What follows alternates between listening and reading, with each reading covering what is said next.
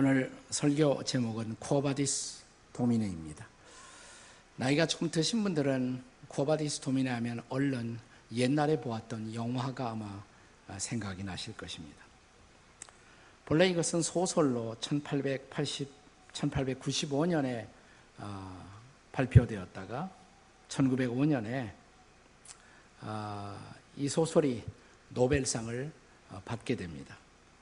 폴란드의 작가인 헨리크 생키비치, 보통 우리가 생키비치 이렇게 말을 많이 합니다마는 이번에 소설을 영화로 만든 것입니다. 1951년에 처음으로 마빈 르로이라는 감독에 의해서 영화로 만들어졌고 로버트 테일러, 데보라카가 주연 배우로 등장했던 그런 영화입니다. 2001년에 이태리의 감독 카발레로 비치 감독에 의해서 다시 리메이크가 되어서 전 세계에 아주 스펙타클한 영화로 사랑을 받았습니다. 그 후에 아마 벤허와 더불어서 자주 스크린에 재방영되는 기독교 최고의 명화에 속하는 작품이 바로 이 쿼바디스 도미네입니다.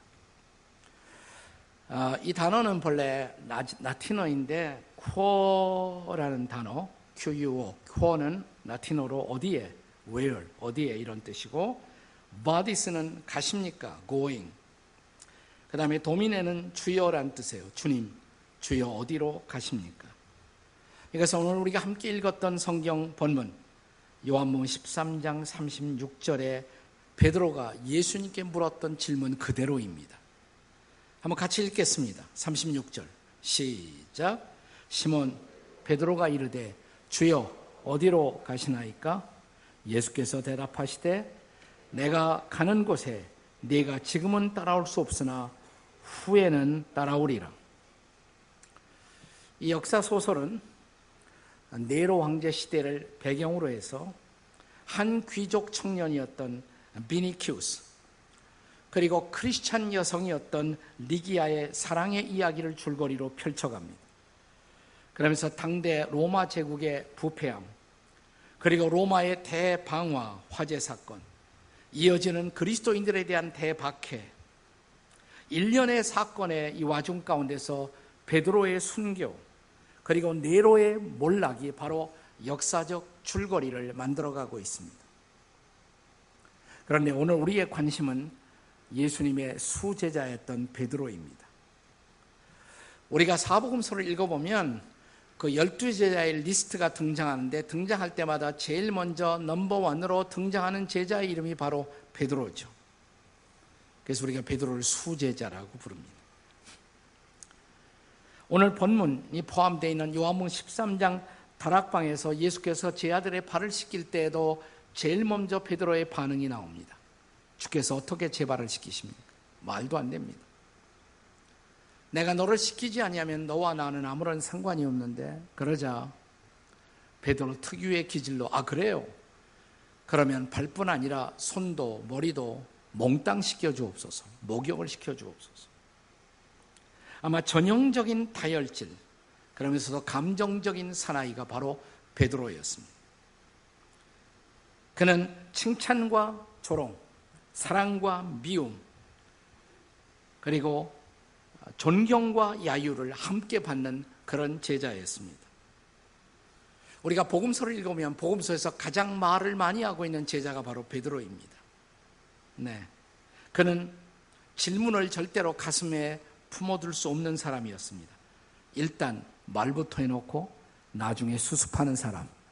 이게 바로 베드로의 아주 전형적인 캐릭터라고 할 수가 있습니다.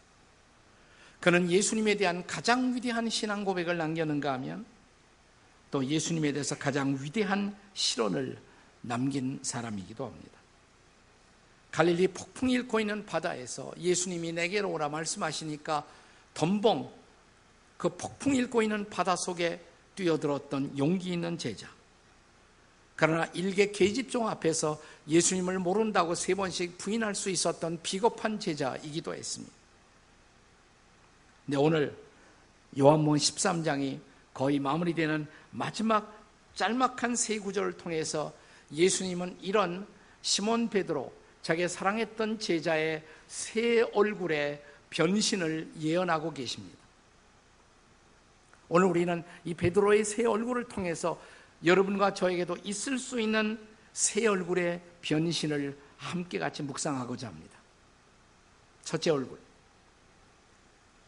지금은 주님을 따라올 수 없는 베드로, 아직은 이 시점에서는 주님을 따라가도록 준비되지 못한 베드로, 이 베드로를 통해서 오늘 우리의 모습을 함께 보았으면 좋겠습니다.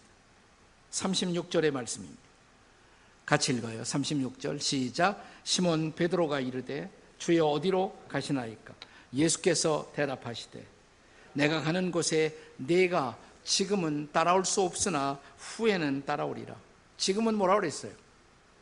따라올 수 없으나 그랬습니다. 여기서 주님은 베드로에게 네가 지금은 아직 나를 따라올 수 있는 온전한 준비가 되지 못했다고 말하는 것입니다. 무슨 뜻이죠? 베드로의 당시의 영성 혹은 영적 실력이 아직은 주님을 온전하게 따라올 수 있도록 준비되지 못했다는 말입니다. 그래서 마침내 그는 오늘 본문의 38절의 예언이 그에게 불가피하게 필요했던 것입니다. 자, 38절에 예수님의 예언 뭐예요?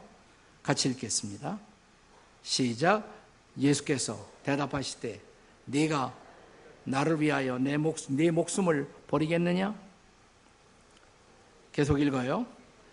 내가 진실로 진실로 네게 이르노니 닭 울기 전에 네가 3번 나를 부인하리라. 베드로의 당시의 영적 성숙, 그것은 잠시 후에 자신의 목숨이 위협을 받는 상황에서 너무나 쉽게 예수님을 모른다고 부인할 정도의 아직은 연약한 신앙에 불과했던 것입니다.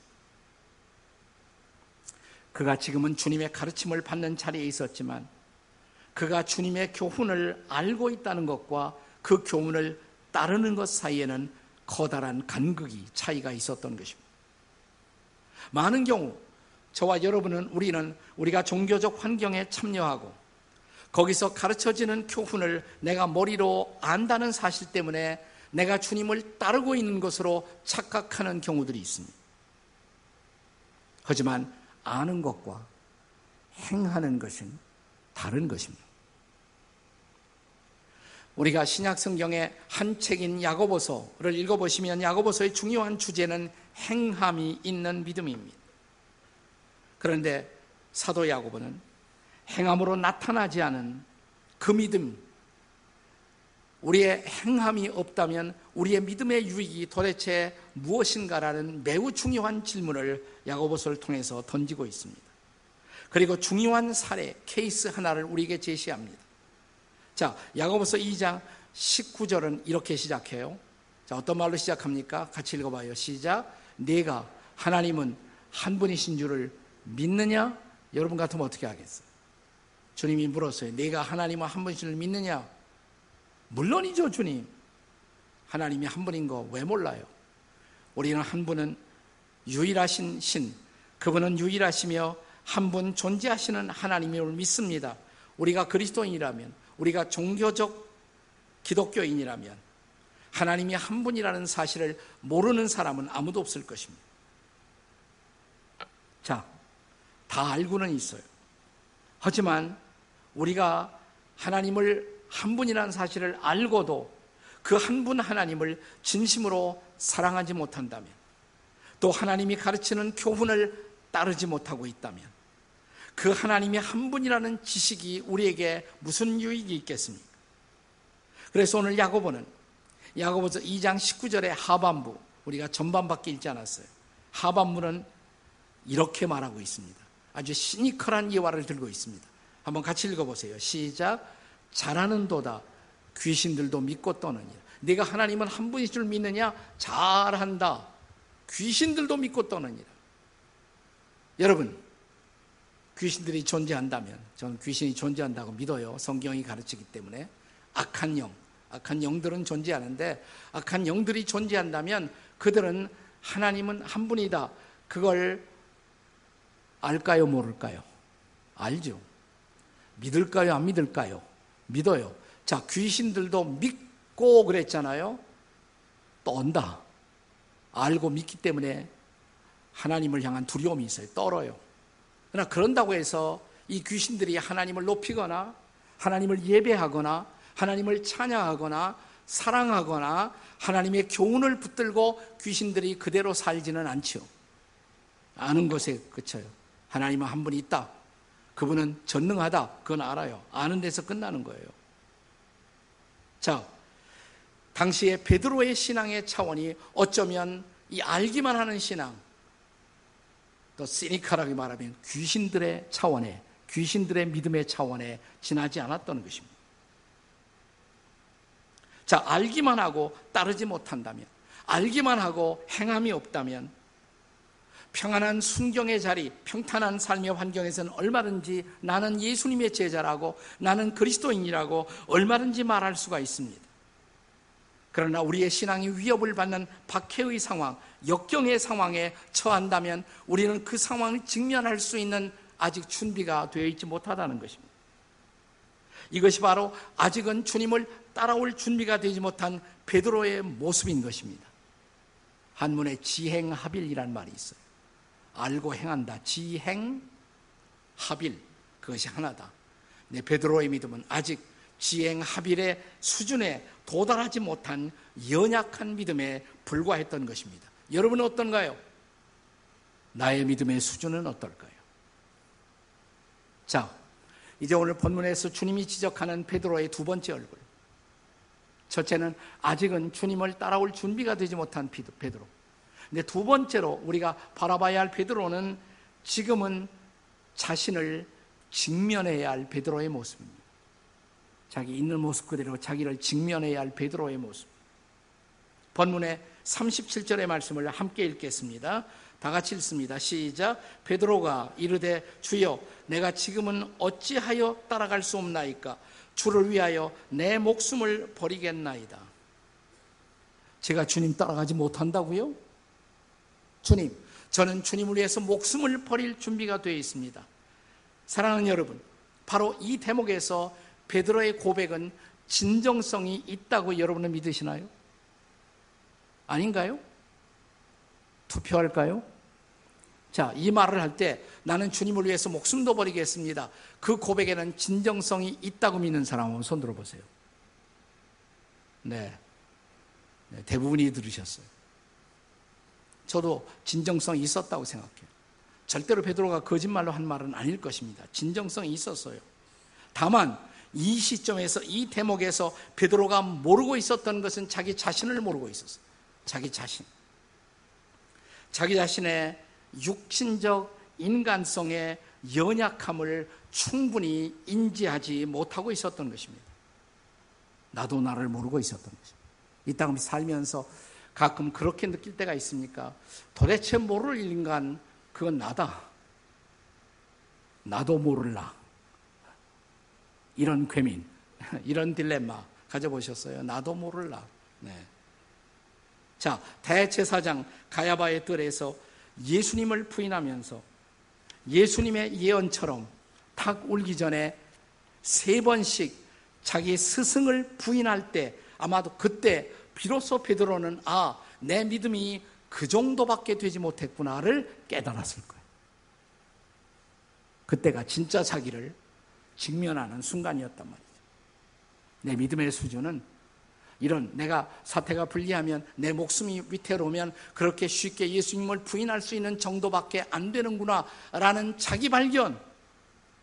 이게 중요한 발견이에요, 사실. 사실은 그 전에 겟세마네 동산에서 베드로, 야고보, 요한 세 제자를 데리고 예수님이 가셔서 여기서 나와 함께 기도하자. 내일은 지금 십자가를 지셔야 한단 말이에요. 예수님을 아셨어요. 그걸 준비하기 위해서 가셨단 말이죠. 그리고 여기서 좀 기도하자. 중요한 기도다, 오늘 밤을. 근데 금방 베드로가 자빠져 잤단 말이죠. 뭐라고 그러셨어요, 예수님? 너희가 1시간도 나와 함께 깨어있을 수가 없더니. 그리고 다음 순간에 매우 중요한 말씀을 하십니다. 그게 마가복음 14장 38절이에요. 다 같이 읽습니다. 마가복음 14장 38절 시작. 시험에 들지 않게 깨어있어 기도하라. 마음에는 원이로되 육신이 약하도다. 여기 연약한 육신의 본질을 베드로는 잘 알지 못하고 있었다는 지적입니다. 근데 여기서 육신의 연약함, 그걸 육체의 한계로만 이해하셔서는 안 돼요. 뭐 그것도 포함되어 있어요. 나 여기서 말하는 육신이 바디를 말하는 것이 아니에요. 바디. 육신이 약하도다. 이 단어가 육체, 영어로 말하는 바디로 쓸 수가 있었겠죠. 근데 쓰시지 않았어요. 원문에 보면 히라보에 여기 쓰여진 단어가 바디를 뜻하는 소마라는 단어가 있어요. 바디, 소마. 그런데 그 단어를 쓰지 않고 소마라는 단어를 쓰지 않고 여기서는 사르크스라는 단어를 씁니다. 이 단어는 영어로 번역할 때 바디가 아니에요. 플래시로 번역돼요. 플래시. 육신이 약하다 할 때 플래시.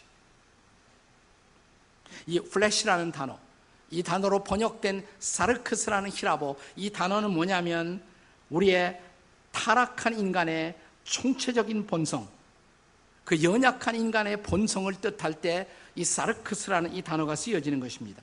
이 단어를 가장 잘 등장시켜 묘사하고 있는 로마서 7장 18절을 함께 같이 읽겠습니다. 로마서 7장 18절 시작. 내 소, 곧 내 육신에 선한 것이 거하지 아니하는 줄을 아노니 원함은 내게 있으나 선을 행하는 것은 없노라. 내가 선한 일은 하고 싶어요. 근데 마음대로 안 돼. 왜? 육신이 약해서. 그래서 내 육신에는 선한 것이 거하지 아니한다. 거기서 말하는 육신이 소마가 아니다 이 말이에요. 사르크스다 이 말이죠. 바디가 아니다 이 말이에요. 플래시예요, 플래시. 즉 우리 안에 있는 부패한 성품, 타락한 성품을 성경은 육신이라고 말하고 있는 것입니다. 바로 이런 육신의 연약함, 타락하고 부패한 인간성의 본질을 제 아들 자신이 모르고 있었어요. 베드로가 모르고 있었어요. 500년 전 종교개혁이 일어났을 때 종교개혁자들이 성경을 읽으면서 발견한 놀라운 사실 중에 하나는, 자, 종교개혁은 그 당시에 르네상스라는 세계적인 문화의 부흥과 맞물려 있었어요. 그러니까 사람들이 문화를 발전시키면서 인간이 못할 것이 없는 존재인 것처럼 사람들은 교만해 있었습니다. 그런데 당시의 개혁자들이 성경을 읽으면서 깨달은 놀라운 사실은 하나님이 은혜를 주지 않는다면 인간은 어떤 선행도 할 수가 없다. 인간은 전적으로 부패한 존재이다. So totally depraved. 전적으로 부패한 존재이다. 전적으로 타락한 존재이다. 여기서부터 종교개혁이 시작되는 거예요. 그러니까 개혁자의 개혁적 각성의 출발점은 하나님이 은혜 주시지 않는다면 인간은 어떤 선도 행할 능력이 없다라는 이 중요한 자각, 발견에서부터 시작되는 운동이 바로 종교개혁이라는 거죠. 이제 제자 베드로가 그것을 모르고 있었단 말이죠. 자기가 굉장한 존재인 것처럼 착각한 거란 말이죠. 내가 주님을 위해서 나는 목숨을 얼마든지 버릴 수 있어요. 자기를 몰랐어요. 자기를. 내 육신이 약한 것을 몰랐단 말이에요. 소크라테스가 위대한 것은 그런 인간이 스스로를 알아야 한다라고 주장했기 때문에 내 자신을 알라 말이죠. 내 자신을 알라. 네, 국어 선생 같은 뭐라 그랬을까? 내 주제를 알라 그랬겠지. 주제를 알라. 수학 선생님 같으면 내 분수를 알라 그랬겠죠. 미술 선생님 같으면 내 꼬라지를 알라 그랬을 거란 말이죠. 자, 옆에 사람 쳐다보고 꼬라지를 합시다. 다 같이 한번 해보세요. 시작. 꼬라지를 합시다. 우리 자신을 알아야 돼요. 우리 자신을. 내가 그런 존재라는 것을 알아야 돼요. 베드로가 그것을 알아야 할 순간이 왔어요. 이게 세 번씩 예수님을, 스승을 부인하는 비참한 시점에서 비로소 아무것도 아닌 그 연약한 인간성을 가진 자기의 모습을 비로소 베드로는 발견한 것입니다. 이제 세 번째 발견해야 할 베드로의 얼굴. 근데 여기서 끝났다면 성경은 복음이 아니에요. 성경이 굿뉴스인 이유, 여기 세 번째 얼굴을 보여주십니다. 베드로의 세 번째 얼굴. 이것은 후에는 주를 따라오게 될 베드로. 아멘이십니까? 이건 베드로의 희망이 아니라 우리의 희망이에요. 네. 그러나 마침내 주를 따라오게 될 베드로. 36절의 마지막 부분이죠. 후에는 따라오리라. 후에는 따라오리라. 여기 제자 베드로의 희망이 있고 오늘을 살아가는 저와 여러분의 희망이 있는 것입니다. 우리의 육신의 연약함으로 인해서 우리도 베드로처럼 주님을 부인할 수밖에 없는 그런 연약함을 가지고 있는 존재인 것이 사실입니다. 그러나 이것이 베드로의 인생의 결론이 아니었다는 사실이에요. 결론은 뭐예요? 그건 요한복음 끝나야 21장에 가야 결론이 나와요. 근데 살짝 한번 보겠습니다. 요한복음 21장의 결론. 자, 21장 18절을 보겠습니다. 자, 요한복음 21장 18절 다 같이 읽겠습니다. 시작.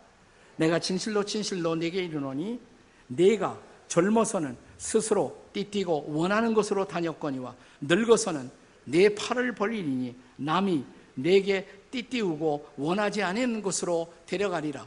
여기 대조적인 두 개의 단어가 나와요. 무슨 단어예요? 젊어서는, 늙어서는. 젊어서는 네 스스로 띠띠고 네가 원하는 것으로. 쉽게 말할까요? 젊어서는 네 마음대로 살았지. 뭐 예수 믿는다고 그러면서도 사실은 네 마음대로 산 거야. 내 육신의 생각대로, 육신의 본성대로, 충동대로 너는 내 마음대로 산 거야. 그런데 이렇게 살면 안 돼. 이렇게 끝나면 내 인생의 결론이 비참하잖아. 그래서 늙어서는 내 마음대로 살 수 없도록 내가 개입하마. 이걸 개혁자들은 은총의 개입이라고 그랬어요. 하나님의 은총의 개입. 그래서 내 집 마지막에 결론이 영광스러운 결론이 될 수 있도록 내가 너를 도울게. 아멘? 이것이 우리의 희망이에요. 자, 그래서 그 다음 절입니다. 19절이에요. 요한복음 21장 19절 다 같이 시작. 이 말씀을 하심은 베드로가 어떠한 죽음으로 하나님께 영광을 돌릴 것을 가리키심이로라. 이 말씀을 하시고 베드로에게 이르시되 나를 따르라. 이 말씀을 하시니 베드로가 어떠한 죽음으로 하나님께 영광. 그의 죽음은 비참한 죽음이 아니라 영광스러운 죽음이 될 것이라고. 그는 영광을 돌리면서 자기 인생을 결산할 것이라고. 그러니까 내는 이런 놀라운 결산의 날이 너를 기다리고 있어. 내 마지막 인생의 결론은 영광이야. 그러니까 주저하지 말고 나를 따라와. 그런데 큰 소리 치지 말고 겸손하게 나를 따라와. 나를 의지하고 나의 은총을 의지하고 나의 도움을 기도하면서 성령의 인도를 기다리면서 겸손하게 말이지 나를 따라와. 이 말이란 말이죠. 이제는 많이 알려졌습니다만 기독교 외경 가운데 베드로의 행전이라는 것이 있어요. 그리고 교회 역사의 전승도 이것을 동의하고 있습니다. 그리고 쿼바디스 도미네의 영화를 통해서도 책을 통해서도 이야기가 우리에게 소개되었습니다. 베드로의 마지막 종말의 모습. 이렇게 되죠. 네로가 로마의 대화재를 일으키고 그 책임을 크리스천들에게 전가해서 수많은 기독교인을 콜로세움에 몰아넣고 그들을 박해하고 사자의 밥이 되게 하고 있었을 때 신자들이 베드로 사도에게 만류합니다.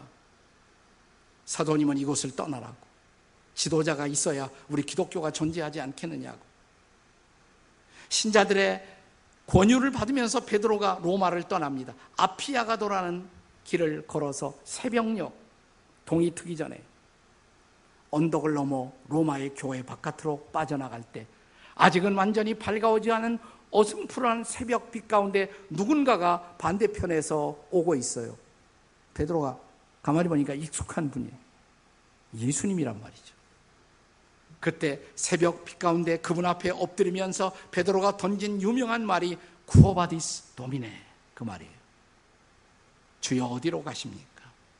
이때 주님은 말씀하시기를 네가 버리고 도망간 양떼들을 버리고 도망간 저 로마에 가서 나는 다시 십자가에 못 박히고자 한다. 그때 베드로는 통곡을 하면서 주님 그럴 수 없습니다. 제가 가겠습니다. 그곳은 제가 가겠습니다. 다시 로마로 들어가 나는 주님처럼 똑바로 매달려 십자가에 죽을 수는 없다고. 그는 마지막 죽음의 순간에 자원해서 십자가에 거꾸로 매달려 주님을 사랑하는 놀라운 고백과 함께 자기 인생의 마지막 결산을 마무리했다고. 지금 로마를 가시면 바티칸 성당 다 가잖아요. 그 다음에 기껏해야 가는 것이 바울 순교터. 근데 이 베드로가 마지막 주님을 만나서 돌이켰던 그 장소에 세워진 교회가 있어요. 쿼바디스 도미네 교회. 요담에 가면 거기 가봐요. 로마에 가면. 이게 쿼바디스 도미네. 저 카타콤베 있고 거기서 멀지 않은 가까운 곳, 바로 언덕에 베드로가 주님을 만났다고 교회 전승에 일컬어진 그 장소에 세워진 교회, 이 교회에 들어가게 되면 제단 양쪽으로 두 개의 성화가 있어요. 오른쪽에는 예수님이 십자가에 매달리신 모습, 근데 제단의 좌측에는 베드로가 거꾸로 매달려 있는 모습. 한 성화 해석가는 이렇게 말합니다. 이 베드로 거꾸로 매달려던 모습은 뭐냐면, 우리는 땅에서부터 솟아나와 이 땅에서부터 생명을 받고 이 땅의 삶을 시작합니다. 그러나 우리의 발걸음, 베드로처럼 그 발걸음은 마지막에 하늘을 향해 걸어갔다고, 거룩한 주님을 향해, 하늘의 보좌를 향해서 마지막 발걸음을 승리롭게 옮기던 이 베드로의 모습, 거기에서 우리는 우리의 마지막 모습을 찾을 수가 있어야 합니다. 사랑하는 여러분, 마침내 예수님을 사랑하기에 마침내 기꺼이 십자가를 지고 십자가에 매달린 이 성숙한 제자 베드로의 마지막 모습처럼 우리도 인생의 마지막에 거룩한 승리로 내 일생의 마지막을 결산할 수가 있을까요? 오늘 우리가 불렀던 복음성가에 주와 함께 가려내, 겟세마네 동산까지, 또 최근에 많이 부른 복음성가에도 많은 사람들 진리를 모른 채 주님 곁을 떠나갔지만 나 예수가 좋다오, 주를 사랑한다던 베드로 고백처럼 난 예수를 사랑한다, 사랑하기에 그분만 붙들고 사랑하기에 그분의 은혜를 구하면서, 젊은 날 내 인생의 신앙생활의 초기에 나도 실수가 많았지만, 많은 잘못이 있었지만, 그러나 마침내 주님 앞에 서서 그 주님을 높이며 거룩하게 마지막 내 인생을 결산할 수 있었던 베드로의 모습처럼 우리도 그 성숙을 향해 가고 계십니까? 마지막 베드로처럼, 후일의 베드로처럼 말입니다. 기도하시겠습니다.